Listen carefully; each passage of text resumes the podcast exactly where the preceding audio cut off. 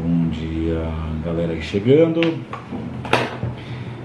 E é isso aí, né? Essa foi a solução para o programa com o Instagram, foi montar o Instagram exclusivo. É assim eu vou seguindo por lá o meu perfil Psi, Vivi, Vivi Martinez, bom dia, Eduardo, bom dia.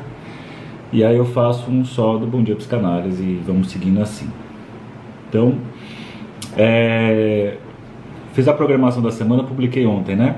Então eu vou fazer uma sequência aqui em cima de um texto que foi um texto, bom dia aí, Elson, um texto do Gabriel Rolon. Eu já cheguei a fazer um bom dia, fiz acho que três também, porque eu peguei um caso clínico e eu fui fazendo, eu fui lendo e comentando, né? E isso é muito legal, muita gente agradece, assim, porque é, seja quem é profissional da área, né, psicólogo, psicanalista, eu acho que traz algumas ideias, algumas reflexões bacanas para o nosso trabalho.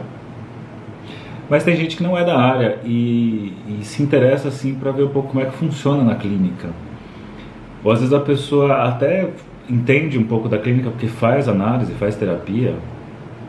Bom dia aí, Ana Rocha até porque faz análise, por exemplo, faz terapia, mas às vezes acha curioso como é que o analista pensa, né? Como está pensando. Obviamente que nem todo, todo mundo vai pensar igual como analista, né? Você tem aqui o, o Gabriel pensando, né? um psicanalista, Gabriel Rolon pensando, e você pode aí, até como profissional, pensar assim, pô, falaria isso ou não falaria isso? Bom dia Marta, bom dia Jeff, bom dia Mônica.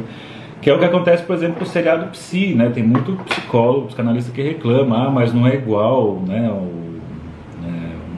Uma, terapia real. É claro que não é igual, né? Nem falar, assistir House e achar que é o médico daquele jeito, ou aquele que todo mundo assiste, Grey's Anatomy, fala que é exatamente daquele jeito. Não, não é, né? É ficção. Mas nada impede de você, se, você aproveitar o que está sendo falado ali para pensar, putz, mas se fosse eu atendendo, como é que seria? Ou diante dessa problemática, o que, que eu poderia pensar? Ou até ter ideias assim de, de manejo, então tem muita coisa assim. Você pode aproveitar aquilo que você criticaria, falar, ah, não é exatamente assim, porque não é obviamente, que não é essa ideia.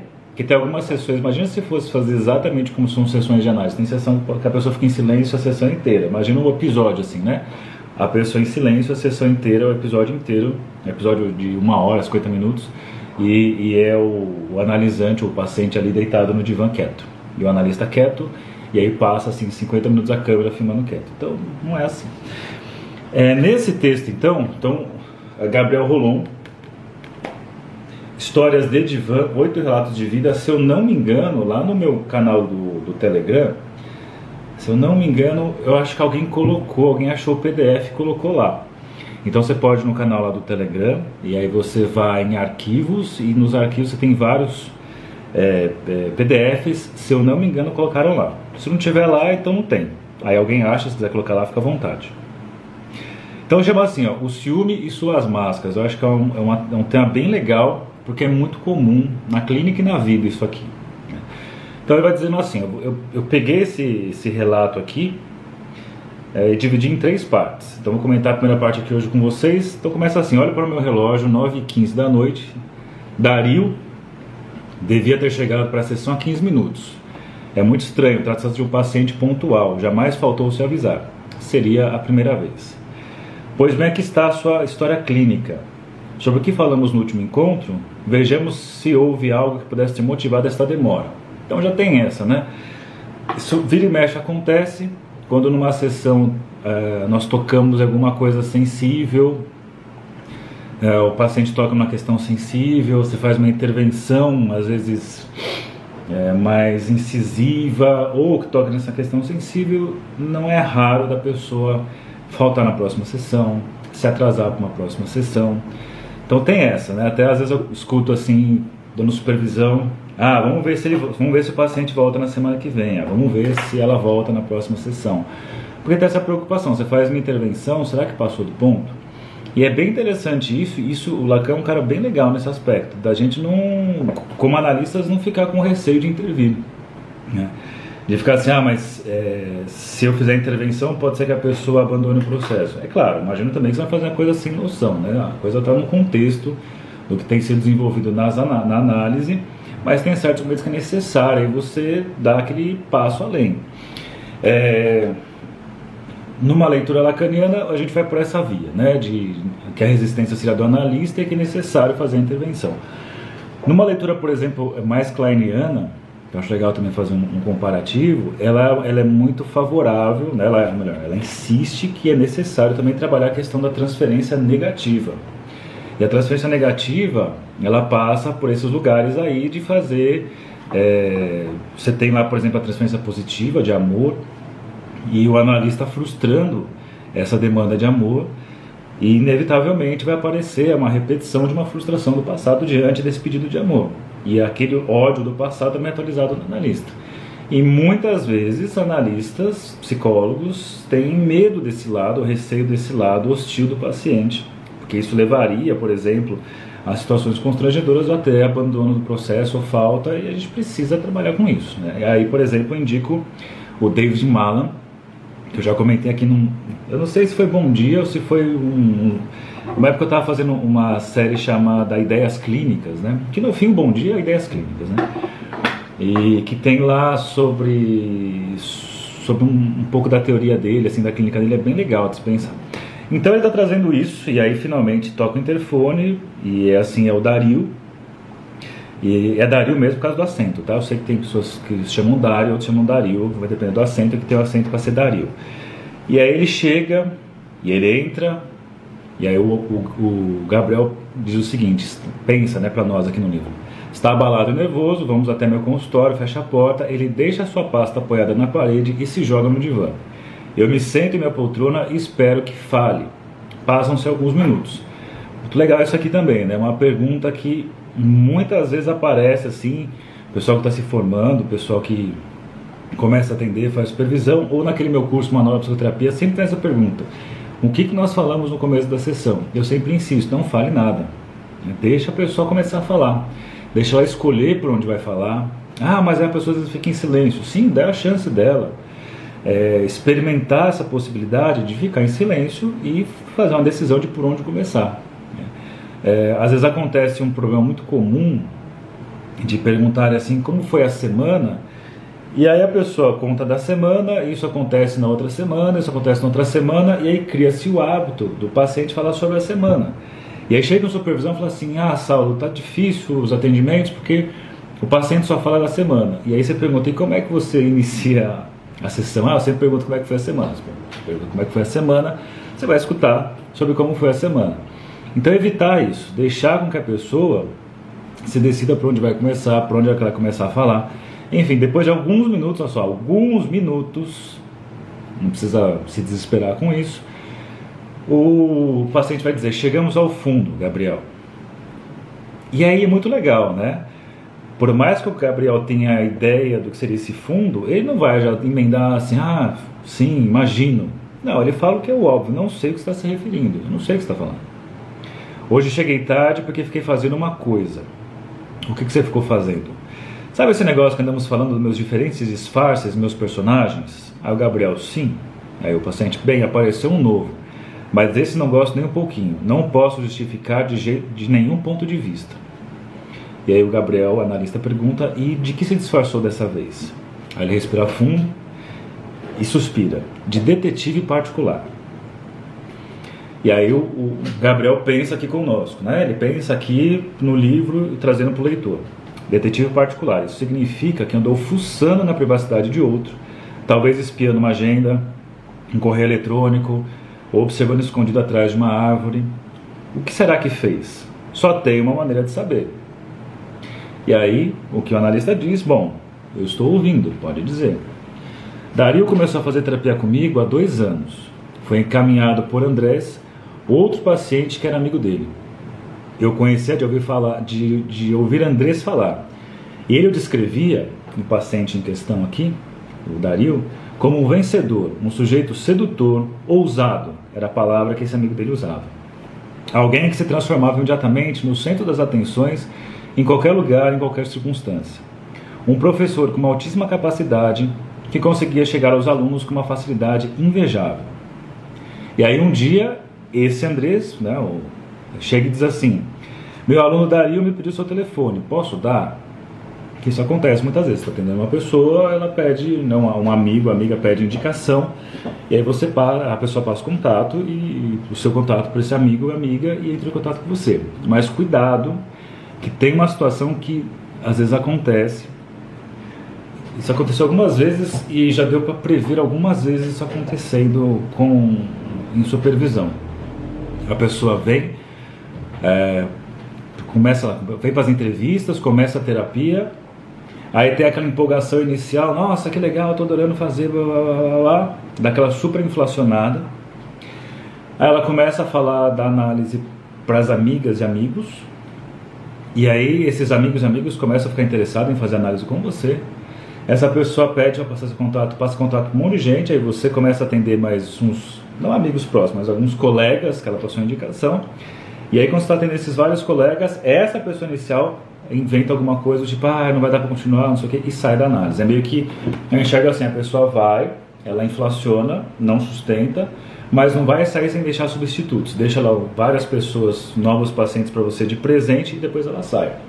Fique atentos, quem é clínico, obviamente, que isso acontece com. Isso acontece. Não vou falar que é frequentemente, mas isso acontece, porque eu já. Tanto comigo já aconteceu, quanto com pessoas que eu dei supervisão ao longo da vida. Então. É, e aí o cara diz assim, na verdade eu não imagino por que, que o Dario quer um psicólogo, se tudo dá certo para ele.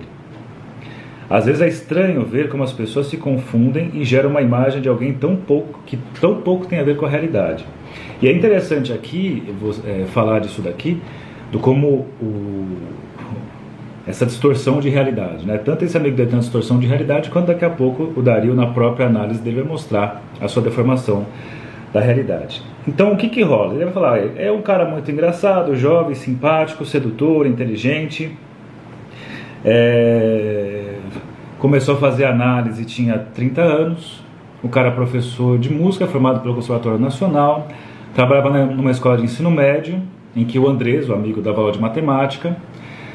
E aí diz, como costumo fazer nas primeiras entrevistas, indaguei um pouco sobre sua história e perguntei por sua família de origem. Olha que legal aqui, entrevistas iniciais, ainda não é análise, entrevistas iniciais, você faz uma escuta, mas as intervenções têm um pouco de, de pé no freio ainda.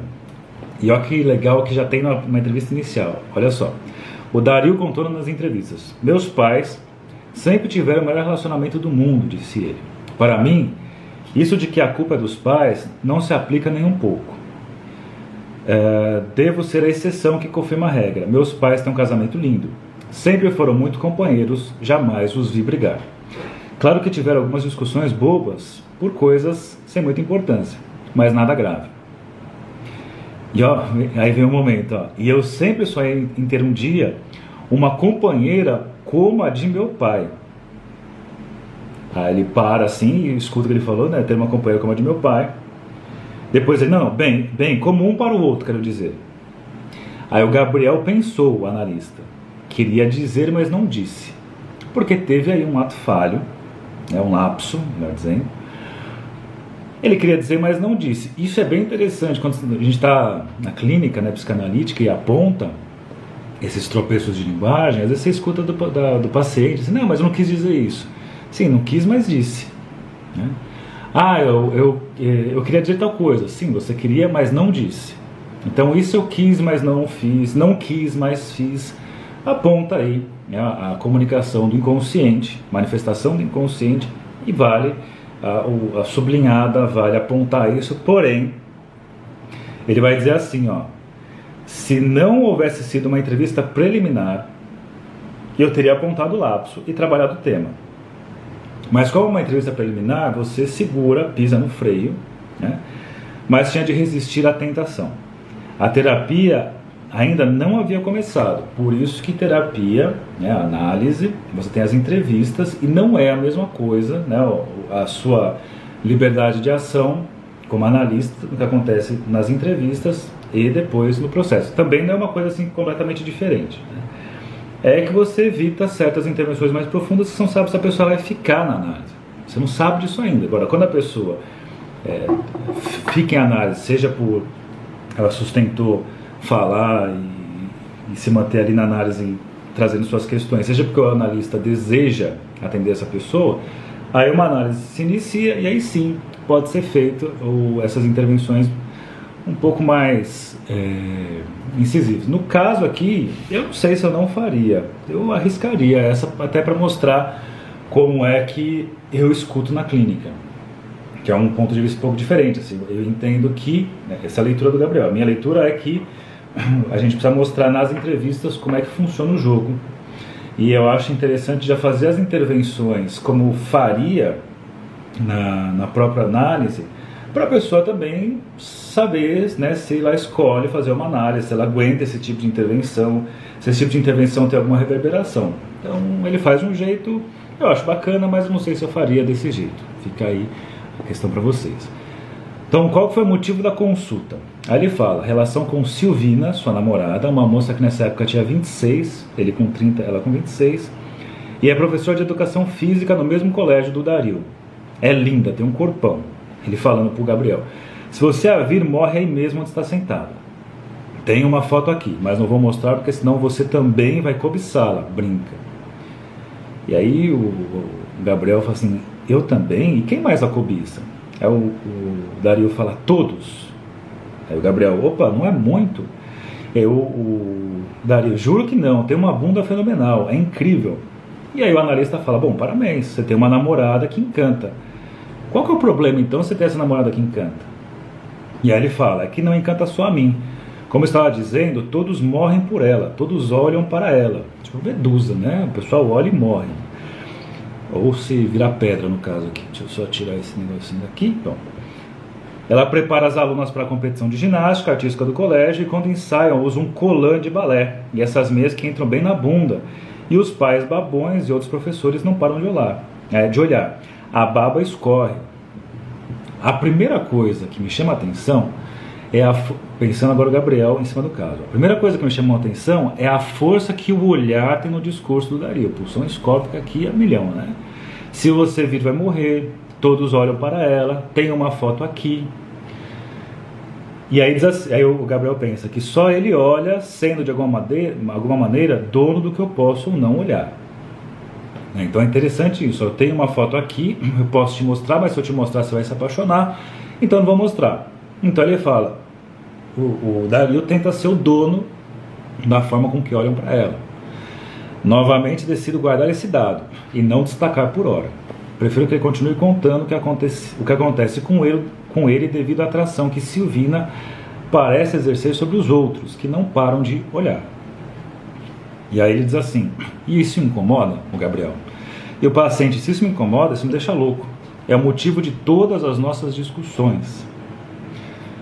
Discutem com frequência? Todo dia, o tempo todo.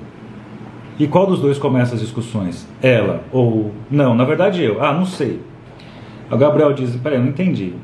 Ela começa, você começa ou você não sabe quem começa? Aí diz assim: ela começa quando decide usar essas calças que marcam tudo, ou umas mini saias que já são uma provocação.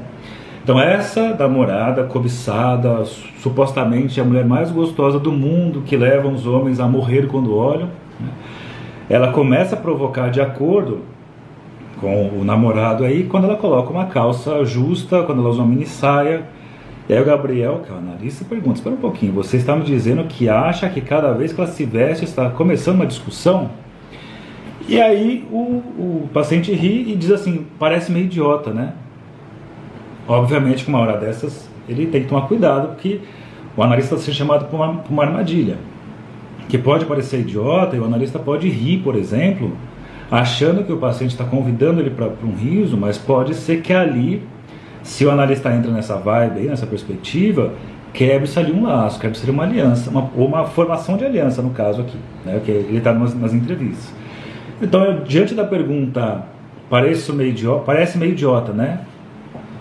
O, analista coloca assim, no mínimo um pouco estranho. Ele não endossou e nem anulou a ideia. Quer falar sobre esse assunto? E aí o cara diz para ele: Veja, Gabriel, tenho certeza de que ela não provoca ninguém voluntariamente e de que é uma mulher de uma integridade tal que seria incapaz de me enganar. Eu sei aqui na minha cabeça, mas aqui e toca no peito. Não consigo evitar sentir o contrário. Sentir que quer provocar os outros. Não gostaria de sentir isso, mas o ciúme é incontrolável. É mais forte que eu. Não consigo evitar. E aí, olha que legal o recorte que, o, uh, que ele vai fazer aqui. Ó. Pois bem, o sintoma apareceu. Por que o sintoma? Quando um paciente reconhece que não consegue evitar, está dizendo: Eu sei, entendo, mas não consigo. É mais forte que eu, ó, esse mais forte que eu. E quando diz é mais forte que eu e convida, né, convoca o analista para ajudá-lo, o Gabriel Rolon coloca para gente: chegamos no sintoma. O sintoma é isso que eu não consigo evitar. É isso assim que eu entendo muito bem tal coisa, eu sei que é assim, mas isso é mais forte que eu e eu preciso da sua ajuda. Esse é o ponto chave que ele encontra o sintoma, que percebe que esse sintoma é endereçado para ele, Gabriel. Então, nesse momento, a análise pode ter início. Nesse momento, passa-se das entrevistas para análise. Ele coloca: concordo e fizemos um contrato terapêutico, faria sessões uma vez por semana e trabalharíamos com a técnica do divã. Ele vai dizer que o Dario tinha a característica de sempre pedir, fazer perguntas, né, de pedir conselhos.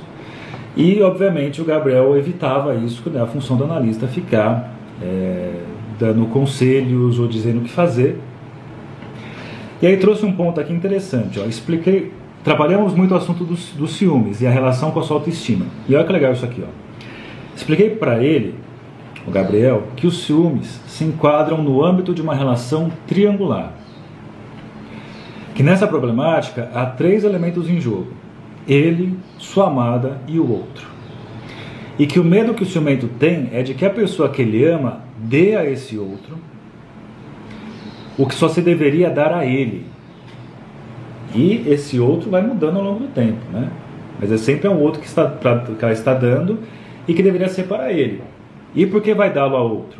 Aí se, se impõe inconscientemente o seguinte raciocínio: se o dá a outro, é porque o ama mais que a ele. E o ama mais porque com certeza o outro é melhor e mais valioso. Então isso aqui é interessante, né, sobre o que está por trás do ciúme. E aí o assunto vai rolando e vai chegar vai chegar num ponto mais para baixo aqui que de quando eles começam a ficar junto, que a Silvina já tinha tido relação sexual com outros homens. E aí ele fica numa posição super incomodado, porque o fato de ela ter perdido a virgindade com outro homem e ter relação com outros homens, outros homens, significa que ela entregou alguma coisa para alguém que ele nunca vai poder receber. Vai ser irrecuperável. E antes que apareça qualquer tipo de comentário do tipo, ah, é o típico macho escroto, blá blá blá, cuidado, né? A gente está falando isso aqui, uma pessoa sofrendo na clínica uma pessoa sofrendo na clínica, ela tem todo o direito de falar o que ela bem quiser. E nós, como analistas, como psicólogos, estamos ali para escutar e sem julgamento. Eu falo isso porque eu já dei, já, já trabalhei isso num lugar e algumas, e algumas falas falam do tipo: ah, o típico macho escroto, ah, o típico o cara babaca, ah, o típico ah, cara que só acha que. Não sei se é o típico, né? Acho que é errado falar o típico, ainda mais com essas classificações. A gente fala tanto de não classificar e chega sempre com essa classificação. Então, cuidado aqui, é uma pessoa em sofrimento, uma pessoa que não, ele diz assim, não gostaria de fazer isso. Aí vem de novo a galera do, do textão. Não gostaria, mas faz porque é assim mesmo, babá, macho. Não. O próprio Gabriel diz assim, ó, essa coisa que é mais forte do que eu, isso é característica do sintoma, isso vale para qualquer tipo de quadro de sofrimento. Então, cuidado aí com essa antes que apareça isso, porque vai aparecer, porque sempre aparece. Pelo menos assim foi nas vezes que eu trabalhei esse texto. É, e aí diz assim uma coisa que eu vou para poder finalizar aqui, porque eu tenho que atender daqui a pouquinho e a live está ficando comprida, tá achando tá dando 25 minutos, já pode chegar, já deve ter 20, né? Mas vamos lá. É, então ele estava falando sobre isso, esse, esse, medo de não ser amado. Da, da. Aí teve uma vez que ele diz assim, ó.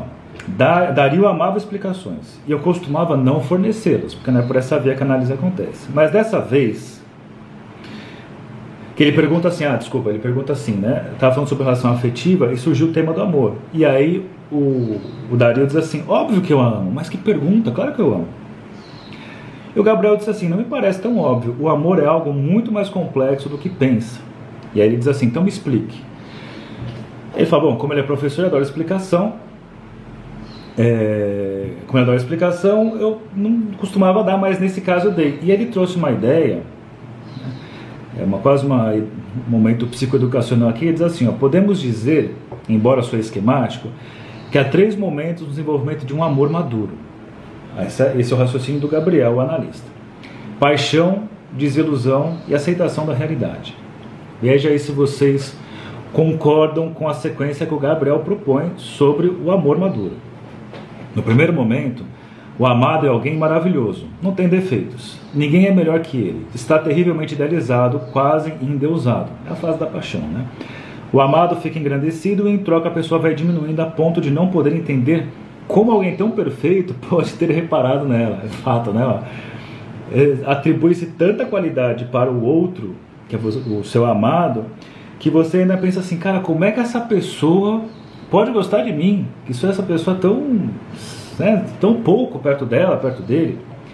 Primeiro momento da paixão. Aí vem o segundo momento da desilusão. No segundo momento, começamos a perceber algumas imperfeições na pessoa amada. Vemos que em determinadas situação, situações seu caráter não é melhor, que algumas coisas se enganam e esses traços que já existiam, mas que a paixão nos impedia de perceber, geram dor e desilusão. E assim, como no primeiro momento já queremos nos casar e ficar juntos por toda a vida, nesse segundo momento é provável que queiramos que ela vá embora para sempre. Então, primeiro momento, paixão. Segundo momento, desilusão. E aí então ele fala do terceiro momento. E diz assim: o amor seria um terceiro momento no qual o outro, no qual vemos o outro como o outro é. Nem tão idealizado, nem tão degradado. Não é nem Deus, nem o diabo. Desfrutamos de suas virtudes e aceitamos, e aceitamos suas faltas. E apesar delas, nos aceitamos, nós o aceitamos e podemos ser felizes ao seu lado. Só aí podemos falar de um amor maduro, com possibilidades de se projetar no tempo de uma maneira saudável. Porque a chave do amor, como disse certa vez meu psicanalista, o psicanalista do psicanalista, está em reconhecer os defeitos do outro e perguntar-se sinceramente se podemos tolerá-los sem ficar o tempo todo reclamando e ser feliz apesar desses defeitos. Então essa foi a primeira parte do caso clínico chamado O Ciúme e Suas Máscaras, do livro do Gabriel Rolon, que foi tema do nosso Bom Dia Psicanálise 87, agora voltou depois dos, dos perrengues. Amanhã eu continuo com essa história, depois quarta-feira ainda continuo com essa história, depois quinta tem outra coisa, sexta outra coisa, sábado outra coisa. Lembrando aqui que quarta-feira, sete da noite, vai ter uma aula aberta é, do grupo de estudos que eu tenho chamado Praxis Lacaniana, que a gente estuda trabalhos, é, textos de lacanianos e do próprio Lacan. E aí vou ter uma aula é, aberta sobre o texto chamado A Posição do Inconsciente. E vai ser tanto ao vivo aqui, quanto ao vivo no YouTube e quem é do grupo já no, no Zoom, tá? Então, quem tiver interesse é só ficar atento aí que vai rolar. E aí, na outra semana já começa o grupo mesmo. Aí só participa quem faz parte do grupo. Ele é um grupo pago. Também na próxima semana, na quinta-feira, começa um grupo de estudos chamado Clínica Psicodinâmica. E nós vamos trabalhar um livro chamado O Inferno do Dever. Né? O Inferno do Dever é um, é um livro que fala sobre o discurso do obsessivo, mas de um jeito muito original. O livro que eu trabalhei aqui hoje com vocês, Gabriel Rolon, Histórias de Divã, Oito Relatos de Vida. Se eu não me engano, já acharam esse livro. Se eu não me engano, está lá no grupo do Telegram. meu canal do Telegram, Luiz Ferreira Psi, se não me engano, alguém já achou e já colocou lá e deve estar em arquivos. Eu vou dar uma olhada lá. Se eu achar, eu coloco, ó, oh, pessoal, está lá no, no grupo. E aí vocês vão lá atrás. Então é isso aí, bom dia para os canais, obrigado pela